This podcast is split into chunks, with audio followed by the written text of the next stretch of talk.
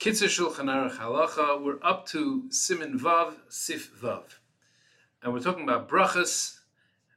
So we're saying Kol HaBrachos, all brachos. Now we're going to explain right now that um, almost all brachos.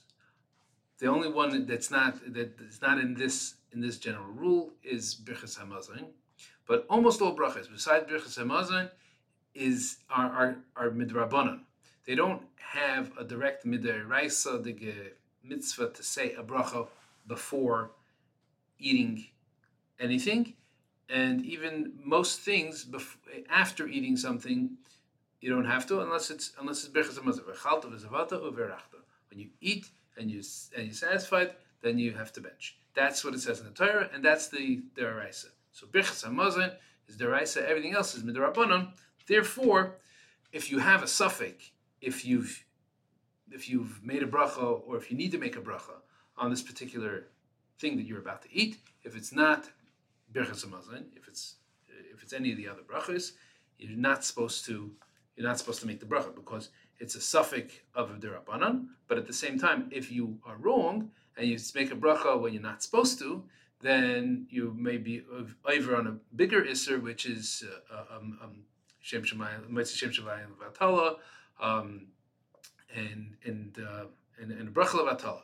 So, kol brachos chutz mi brichas hamazon sheyevoyer im yirtza Hashem b'simin mem dalet sif yudalf. Any bracha except for shim birchas hamazon because birchas hamazon will be explained in simin mem dalet sif yudalf.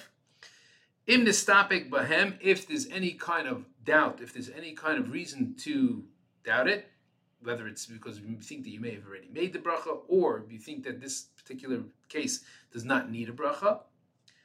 Um, or I'm sorry, this is if he's if he has a uh, if he has a safek, if he said it or if he didn't say it.